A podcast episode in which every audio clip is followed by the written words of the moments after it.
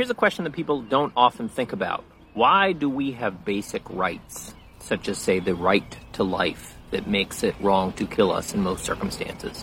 Uh, what explains that? Um, I say this is a question that people often don't think about because there's often like no real practical need.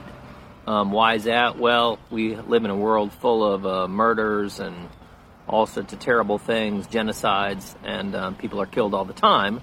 And uh, people who pay attention are rightly horrified by this. They think this is awful. And they don't have to step back and think, like, oh, that school shooter killed all those people. Why was that wrong? What made that wrong? Why did those people have the right not to be killed that sort of way? So, um, I mean, in fact, if somebody popped up and asked that question, uh, people, I think, would rightly respond, dude, shut up. Uh, we don't need to think about that. We know what was wrong. We know what happened was wrong. And um, I don't know what we're going to do, but we don't need to think about why it was wrong.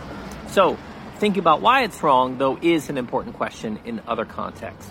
So, um, let me run through some quick answers that people often give. Um, these are, of course, issues that people can study and learn about, learn about different explanations for why we have the right to life, say. And people don't usually study these sorts of things. So here's what you sort of often hear.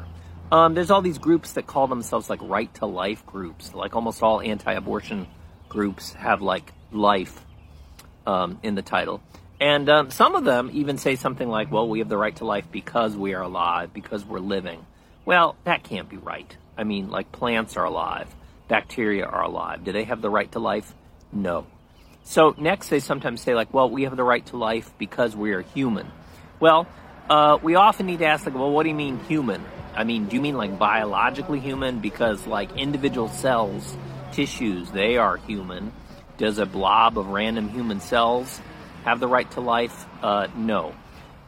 Then they're going to say like, well, I didn't mean that. I meant like human organisms. Well, okay, we know we're human organisms, or that there's a human organism here. Probably you are a human organism, right? No space aliens watching this. So uh, we know that. The question, though, is well, what? Why do human organisms like us have the right to life? And just saying, well, we're just human organisms doesn't really answer that. So one answer is, well, human organisms have the right to life because they are rational. That theory sort of suffers from like, well, what about babies? They're not particularly rational. Uh, from here, we might propose well, people have the right to life because if you kill them, it harms them, it's bad for them, it makes them worse off.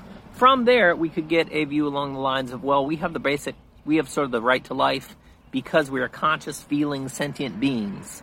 And beings like that can be harmed. So that would be a quick answer. This needs more discussion, though.